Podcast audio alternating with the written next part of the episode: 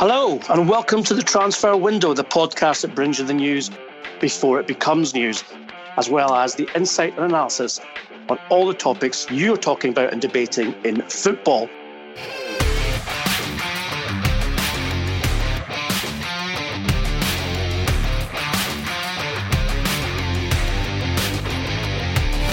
I'm joined, of course, by our transfer guru, Duncan Castles. And Duncan, breaking news this morning, I understand that there has been contact between Paris Saint-Germain and Manchester United regarding a potential one-season loan deal for their troublesome Brazilian superstar Neymar. Now, I'm told that this would be uh, only a loan deal with no obligation to purchase at the end of uh, the, the loan agreement, but there would be a hefty loan fee of twenty-five million euros just to get the player to Manchester, and also that there would have to be an undertaking that Manchester United would have to pay one hundred percent, no subsidise, no subsidise, remember, of his wages, which is also very substantial. Um, so that would be a big outlay for Manchester United for a player who they would only be having on loan for one season. Now, I have to stress, this has been a conversation. There's been no commitment by Manchester United as yet to whether or not they'd be willing to enter into negotiation on this deal. However, I think, Duncan, it's interesting uh, in the context of comments from Barcelona overnight that uh, they believe Neymar to, to the Camp Nou return is, and I quote, not possible at this time. Do you see this as being some kind of negotiating stance by P S G with regards to where they believe the player will end up, that is at Barcelona? I think it's a negotiating stance by P S G and a negotiating stance by Barcelona. Um, whenever you hear uh, a club official being asked about a transfer, um, as one of um, uh, Barcelona's directors was over the weekend, um, and using the phrase "at the moment," um, nothing is happening. Uh, you, you you've just got to emph- emphasise the caveat of "at the moment." Um, he's not saying nothing is going to happen or we don't want the player.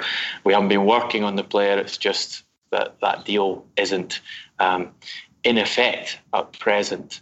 Uh, we know that Neymar's preference, at least the preference he's expressed to Barcelona, is that he wants to come back to the club and to his former teammates, and most notably Lionel Messi. Um, Barcelona have offered something to Paris Saint-Germain, which is unacceptable to them in terms of um, not wanting to go over a cash figure of, of uh, seventy million and adding players in uh, that in the hope that they can get them off their own wage bill and uh, and subsidise that transfer fee, Philippe Coutinho being the, the most notable of the large range of, of players, the tapas board that's been, been offered to Paris Saint-Germain. Um, information I have from Neymar's side is that he has again told Paris Saint-Germain, reiterated that he doesn't want to be at the club this season and wants to leave. So you add that into a situation where, um, you know, story we broke for you several weeks ago that Qatar had made a sporting uh, calculation that it would make sense to get Neymar out of the dressing room this summer, to cash in on him, to get the wage bill um, elsewhere. Um, and that they were open to selling the player if an offer was right. Add that into a situation where Neymar is is basically warning Paris Saint-Germain of how difficult he's going to be in this coming season if he if he doesn't get his move. And this is on the back of two seasons where he's been an extremely difficult player to handle when he has been um, at least uh, verbally committed to the club and, and wanting to perform on the pitch. Imagine how difficult it could become Um, should he feel uh, that Paris have blocked his move this summer. Then you get a situation where Paris need to make a deal happen. And, and um, I think a good way to pressure Barcelona um, to make their terms more acceptable in terms of uh, cash uh, and overall value of the deal to Paris Saint-Germain is to bring other players into the market.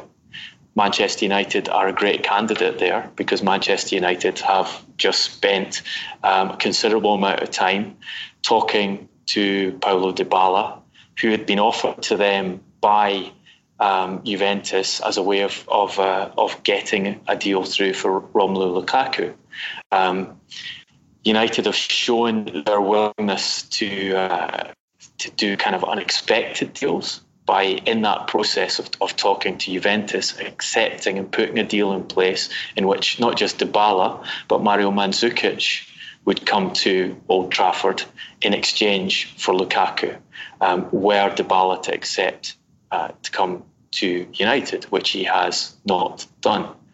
Um, so United are obviously kind of scrabbling around to to do deals at the end of the window. Therefore, if you're if you're trying to pick out a club in European football that has the financial resource to get involved with Neymar, um, and also is strategically um, weak enough, I think is probably the right phrase here, to, to try and put something together at the last minute, so the final week of the English window, then they are they're a great candidate. The other option, of course, is Real Madrid. Um, we know Real Madrid have wanted, Florentino Perez has wanted uh, Neymar for a long time. Um, Neymar has been open to that move. That's the club you want to draw into negotiations. I think for, for, from Paris Saint-Germain's perspective, the best bidding war is Barcelona versus Real Madrid, because there's such a history there. Um, there is real uh, finances available on both sides, and Neymar is far more likely to choose to go to one of the Spanish clubs than he is to choose to go to um, a club in England, in Manchester, that is, doesn't have Champions League football. So I think that's the process we'll see in, in the coming days. Um, and uh, I think even were United to commit to this loan deal um, with Paris Saint-Germain, Uh, the chances of them also persuading Neymar to do it strike me as being low, because I think if they do commit, that will be immediately be communicated to Madrid and Barcelona um, by Neymar's father, and uh, and those two clubs told um, now's the time uh, to ensure that you grab the player uh, from Paris Germain, because they're ready to do a, a deal on this basis uh, with a club that my son doesn't actually want to go to. It's, I mean, there's no coincidence about the timing of this, Duncan, that's for sure. Uh, P S G know that there's only three days left of the um, transfer window uh, in the Premier League uh, Open. Um, therefore, uh, any transfer inward to uh, England becomes impossible uh, after Thursday this week. Um, It's, it smacks a little bit of desperation in terms of uh, they clearly want to get the player out, as you've said. And, and of course, as Julio Gomes Filho told us in the podcast, uh, the spoilt child of Brazilian football um, is likely to behave even more badly this season if he doesn't get what he wants, which is the move to Barcelona. Um, what Paris Saint-Germain don't have right now, and clearly what they're trying to create, is a market for a player whom they believe, and has told them indeed, that he doesn't want, no longer wants to be uh, at the club. In doing so, obviously, they try to force the hand of the likes of, as you said, um, Duncan, Barca or Real Madrid um, into acting um, on the basis that uh, they may lose out. Uh, I think with three days left in this window, um, the complications in terms of a contract, the details of things like commission, image rights, et cetera, et cetera, as well as the insurance. And this is something which maybe a lot of people don't realise. A player like Neymar, he's the highest valued player in the world, comes with a whole caveat of different um, rules and regulations regarding his employment. And insurance is a big one. He'd have to be uh, insured uh, in, uh, individually away from the normal uh, insurance policy which covers all Manchester United players because of his value. Um, and things like that just can't be sorted out necessarily in a day or in five hours or whatever. So with the clock ticking, I do think that Paris are being a little bit opportunistic with regards to making the call to Manchester United. And also on the back of the fact that Manchester United have looked very amateur discussing uh, the swap deal for Dybala, Lukaku and Mandzukic. Um, I'm told the conversations have been going on for more than eight days now. And it's taken that amount of time to discover that Dybala isn't actually very keen to play at Manchester United, and Manchester United are not keen to pay the player's wage demands or the, the commission to his agent and brother Gustavo. So these are the kind of things that you usually find out quite early on in the negotiation. And, and United's transfer policy, as we've said many times, is a bit shambolic. This does not reflect well on them either. Um, don't get me wrong, the idea that they could possibly, but unlikely, do Neymar on loan for a season would be very, very attractive in terms of placating Manchester United fans. But as I said, I, I think it's one which, given the complications, given the players' desire to go to Barcelona, if they were to enter into some kind of negotiation with uh, just seventy-two hours left and failed, then that's a P R blunder too far, probably, for Manchester United. Um, Duncan, do you think, I mean, obviously we know that Dybala is now, or we believe it, it's not going to happen unless uh, some major change happens. What about Mandzukic? Is there still a chance he might come to Old Trafford? Just one thing to add there on the complexities of the paperwork. What I'd note is that I've, on numerous occasions I've had agents complain to me that Manchester United are very slow at getting deals across the line, at doing paperwork, getting contracts fixed. And, and you know, we've got very um, blatant evidence of that in terms of David De Gea uh, failed departure to Real Madrid several seasons ago, where, you know, uh, two deals had to be done simultaneously, with the uh, Keylor Navas coming as, as part of that deal, uh, and the contractual uh, elements from Navas not being started till so late in the day that they didn't manage to get everything uh, bedded in and done and through and put through the uh, FIFA D M S system in t- time to complete the deal. So, so we should sh- certainly factor that in Um, to what you're saying about the, the complexities of bringing Neymar there. And we should also factor in that they, they still have a lot of work to do. Um, you know, that, that they were have been talking to Juventus about Selo Lukaku, who is a, you know, a very expensive, um, well-paid player who wants out um, going forward. Uh, that, you know, they really need to get that deal across the line. Then they, they bring in the possibility of Dybala and Mandzukic together. So that's two more deals. Nothing done in midfield. Um, they seem confident that they're not going to lose Paul Pogba. Therefore, they that they, they won't have to do as much restructuring in midfield as the, as they would have had to done had Pogba been able to force his move. Although they do leave themselves open there to um, the remaining three weeks uh, until the end of the, the Spanish transfer window, um, with the possibility of Pogba agitating to get out because he knows he could still get a move to um, Madrid or elsewhere, um, even though it would leave United in a difficult position in terms of not being able to replace. So, so there's a lot on the table there. Um, it's not clear um, where Mandzukic stands, um, whether they're prepared to do that as a as a separate deal without Dybala. Certainly that Juventus will be very keen to do that. I think Juventus were, uh, basically uh, took the opportunity here to throw Mandzukic in to the transaction um, because, as we told you in the podcast, they, they've, they've actively been trying to get Mandzukic out of the club. Uh, he's a difficult player to manage, um, someone that Allegri did manage to keep Uh, in check and and uh, and productive for Juventus, but did so at the cost, ironically, of of, um, of reducing Dybala's playing time and the problem they have with with Dybala at present. Um, that United are are considering taking Mandzukic as a as a presumably as a backup to Rashford, because Solskjaer has banked a lot on Rashford being his first choice number nine. I find interesting because you wouldn't really need to do much homework on the player to realise that he's not an individual who's happy being a reserve um, and a second-choice striker. So um, regardless of what the negotiations have been with Mandzukic in terms of his playing role, I think the actual um, the actuality of having him in the squad uh, and trying to manage him day-to-day once he realises that he's not going to be a starter in every game would be would be difficult for them. So We, I think we wait and see on that. Inter are, are intimating that they're going to come back with a, a, a an improved bid for Lukaku. Um, United need one of those two clubs to come up with a, a solution that they're prepared to accept. And you, I guess the question would be whether United get the money they've been hoping to get for Lukaku at the end of this, um, given that Dybala seems to have been uh, out of the equation now.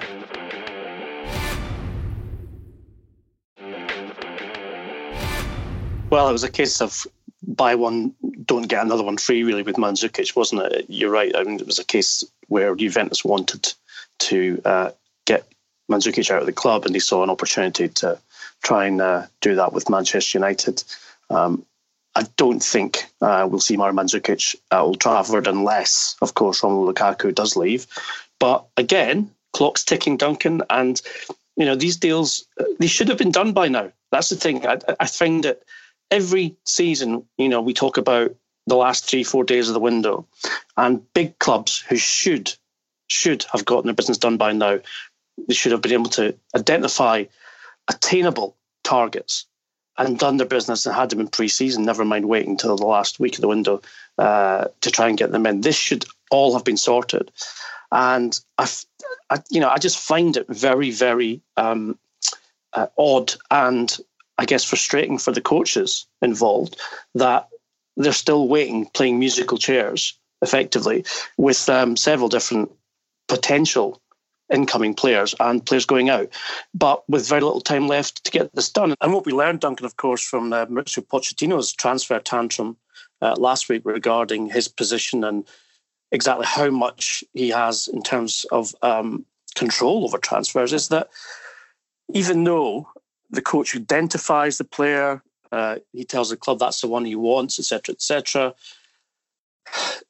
there is no actual input from the head coach. And this represents probably almost every um, manager or head coach in the Premier League, whereby they're dependent on the administrators of the club to do the negotiating, to get contracts signed, et cetera, et cetera.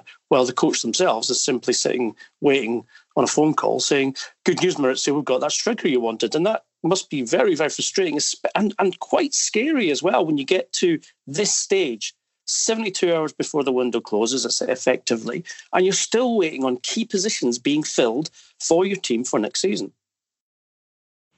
Yes, and, and Tottenham are working on a lot of positions simultaneously. They've obviously they've they've had Tanguy and Ndombele in for over a month. Some interesting comments from Pochettino about Ndombele's progress and uh, and basically warning people that he's not going to be at the level Um, he expects him to be, or, or others would expect him to be, when he starts the Premier League season, and saying that, you know, there's a long adaptation process involved with these players coming to a new league for the first time, and, and kind of pointedly saying it's harder for a new player coming in when he's the only new player coming in, um, or the only player who's come in so far in, in the window. So um, you've got this very established squad, incredibly established squad in, in Tottenham's case, because they obviously did no transfers at all last season. And then there's the one new boy who arrives, um, who is on very high wages compared to the rest of the squad, and his transfer fee uh, tagged to him, and uh, and an expectation on him to um, to merit those things from from the, the incumbent players. But Tottenham, yeah, working on a lot of stuff simultaneously. As we, we told you, Bruno Fernandes, um, they went to Lisbon last week to open negotiations. They made at least a couple of bids. The latest information from um, Sporting's end is that Tottenham's offer has gone to fifty million euros guaranteed and ten million in performance bonuses. Um, Bruno Fernandes himself has been told that he will be allowed to leave if a club reaches sixty million euros plus bonuses. So essentially, as we, we talked about with Sergio Cricinus, the, the president of Sporting wants to be able to say to the fans, I got the transfer fee that um, I said I would get for you for this player. Um, the uh, brother-in-law of Fernandes is uh, saying he expects it to happen with Tottenham Um, in the next couple of days, very much emphasising that Tottenham are front runners. But uh, as we told you on that podcast, Jorge Mendes, Gestifute are now involved in uh, the selling of the player. They've been brought into that process by Sporting because they were worried they weren't going to get a buyer for the player. Um, Mendes is in Manchester today, um, so there is the possibility that Bruno Fernandes will be marketed to Manchester United, who have said that they have an interest in the player, but have also briefed consistently that they've made no move for him. Sporting um, also uh, adhere to that line. We've had no offer from Manchester United for the player. But if you're going to bring, uh, as we were talking about with Neymar, if you're going to bring a competitive bidder in, uh, with the deadline You know Tottenham want him. You know you've almost got the price that the selling club wants. You know the selling club wants uh, to move that player on. You know the player wants to move. That's that's prime territory to bring another buyer in. So I'd be very surprised if um, Gestifute don't try and get United involved uh, today in those discussions.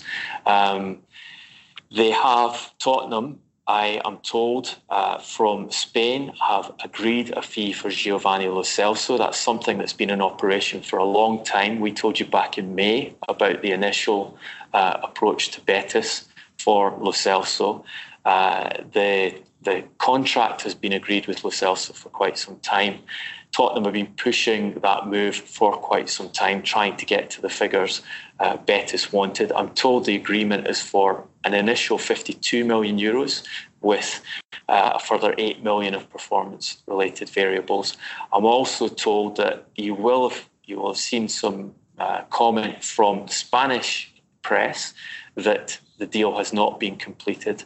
Uh, the guidance I have is that's because Betis are briefing that to the local press because they want to look like hard negotiators in this deal. Um, the, the figure of uh, sixty million all in, including bonuses, is not particularly attractive to uh, the Betis fans. So uh, the, the the indication is that they're they're, they're trying to uh, pretend that it's, it's going to be a drawn-out process, but actually they know Lo Celso wants to go to Tottenham. They have the financial agreement in place. So you can expect that one um, to go through.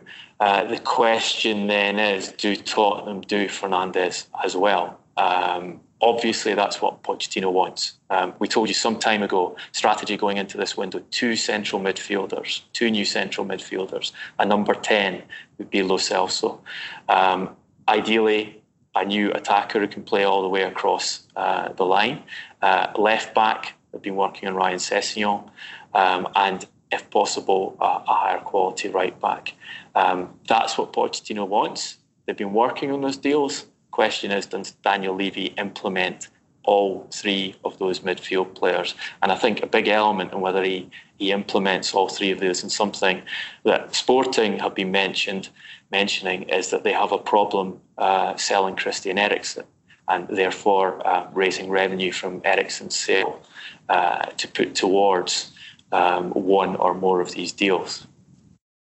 I feel suspect, Duncan, that um, Mauricio Pochettino, uh, you know, is messaging Daniel Levy the scan pictures of uh, Dele Alli, his hamstring, at this moment in time, because uh, the bad news for Tottenham fans is it looks like uh, Dele may be out of the first few weeks of the Premier League campaign, making the necessity for that number ten even greater, um, I would suggest.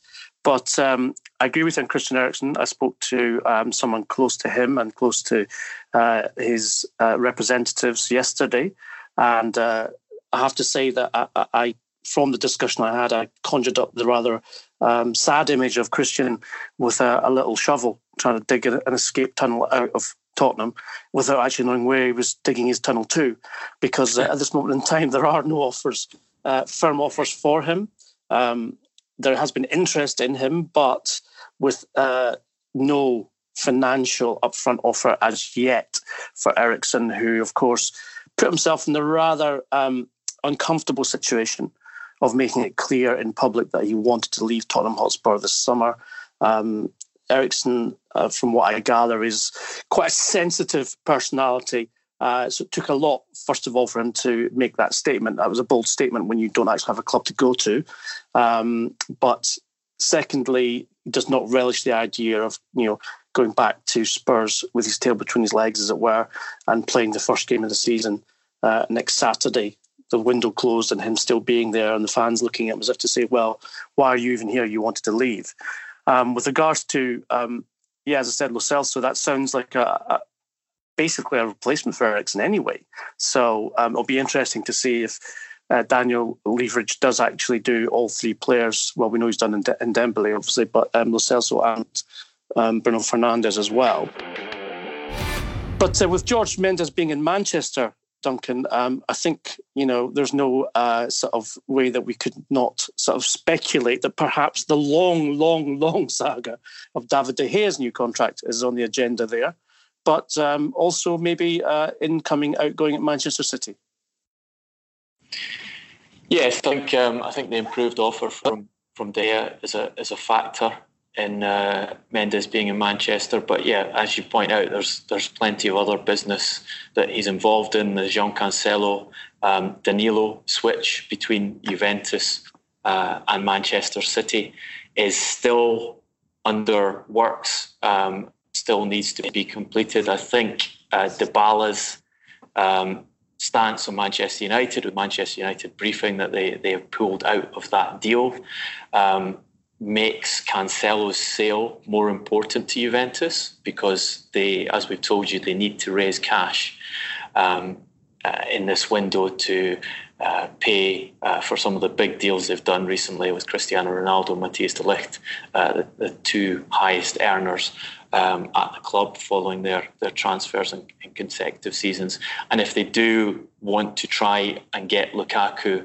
without being able to involve Dybala in the deal, they're definitely going to need as much money as possible out of the Cancelo transfer um, to put towards um, whatever offer they can make to United as an alternative to Inter. We, you know, we explained to you how that, that has a lot of elements in Italy in terms of the compet- not just the competition between the clubs for the Serie A title, Juventus wanting to keep Inter in their place and, and ensuring they get a, a ninth consecutive title there, but also the, the dislike there is for Antonio Conte, Inter's new manager, um, from Andrea Agnelli, the, the principal owner of Juventus, and the history that Beppe Marotta, the sports director at Inter, has at Juventus, and and the, the rivalry that is there. So lot, lots of elements in play with that one. Also, there is a deal uh, that's been under discussion between Monaco and Manchester United for a Monaco teenager, um,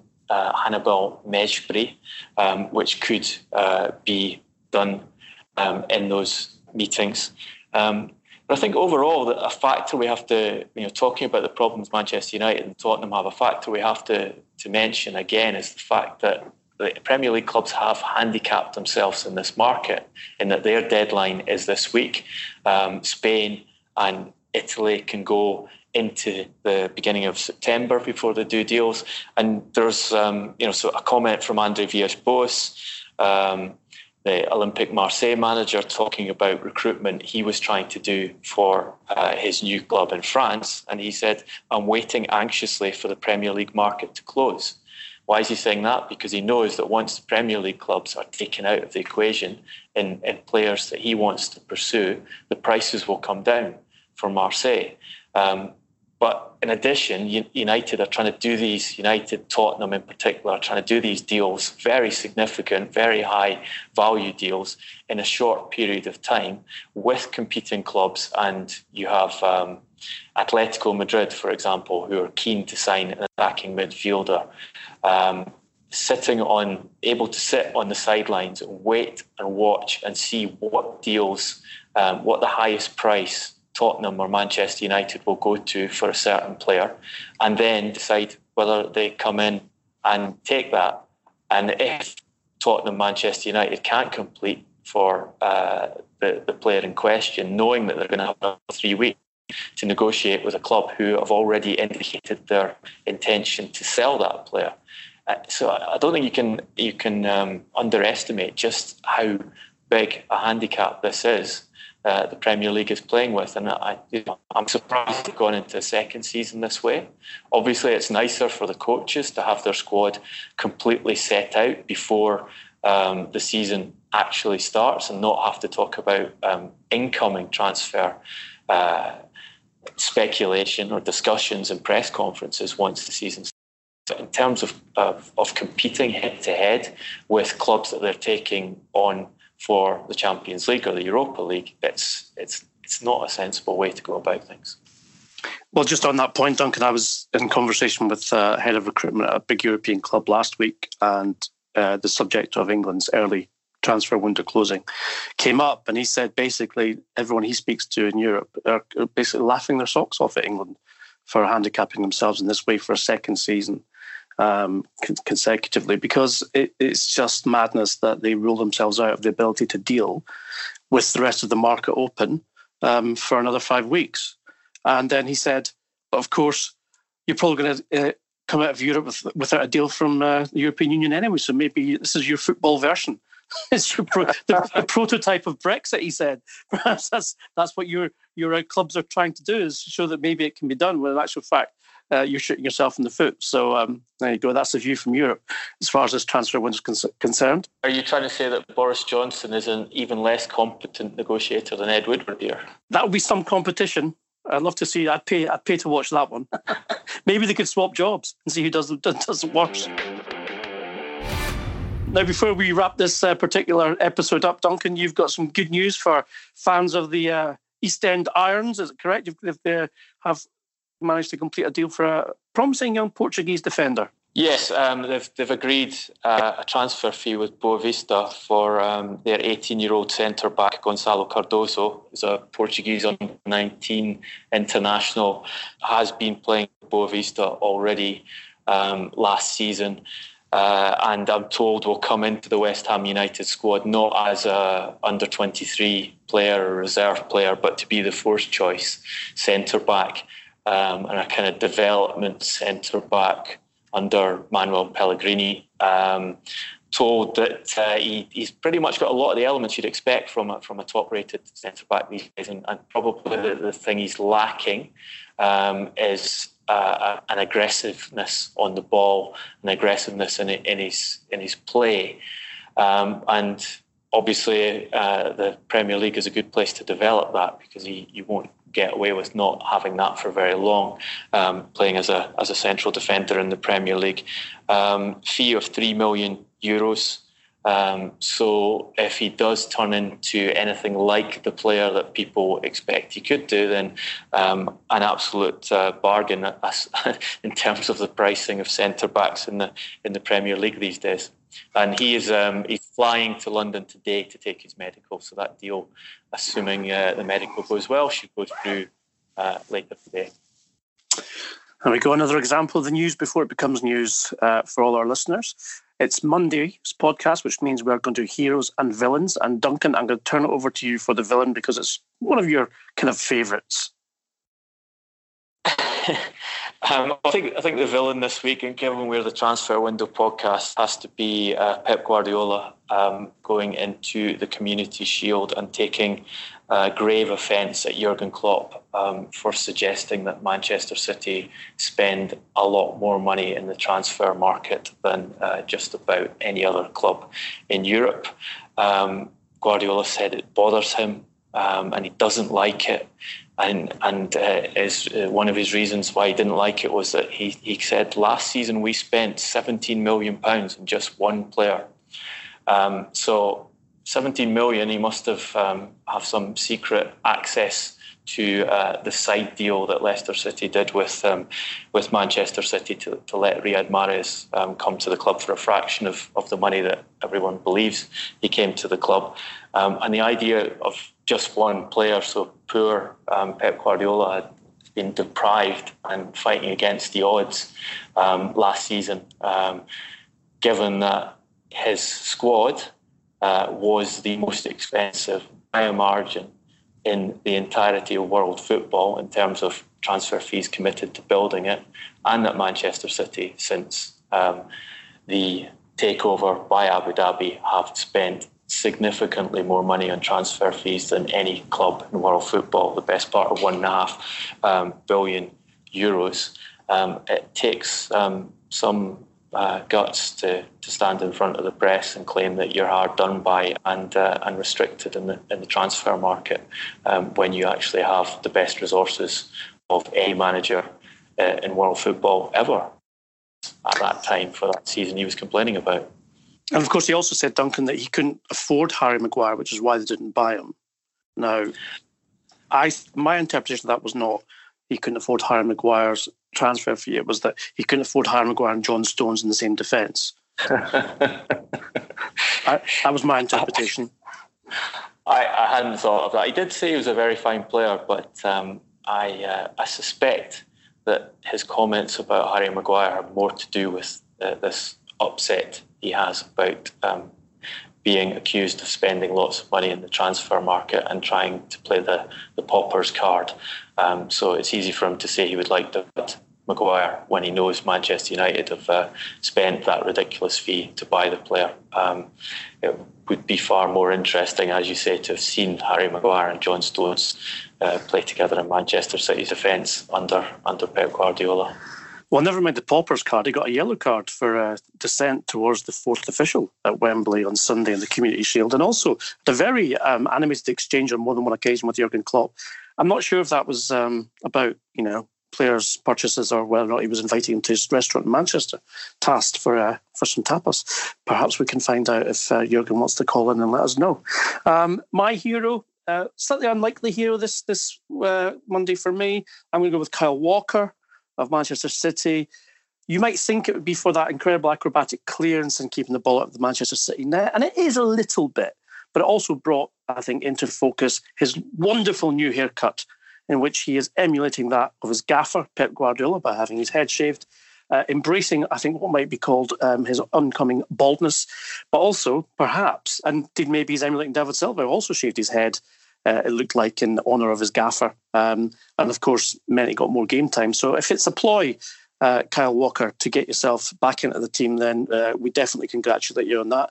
And you have earned this week's hero status on the Transfer Window podcast. David Silva had his best season ever when he shaved his head. That's why That's why you have to go. Embrace Proof. the baldness. Exactly. And do you remember when Jose Mourinho won his first title at Chelsea, he came back into his second season with his head shaved and said, "This is my going to war haircut."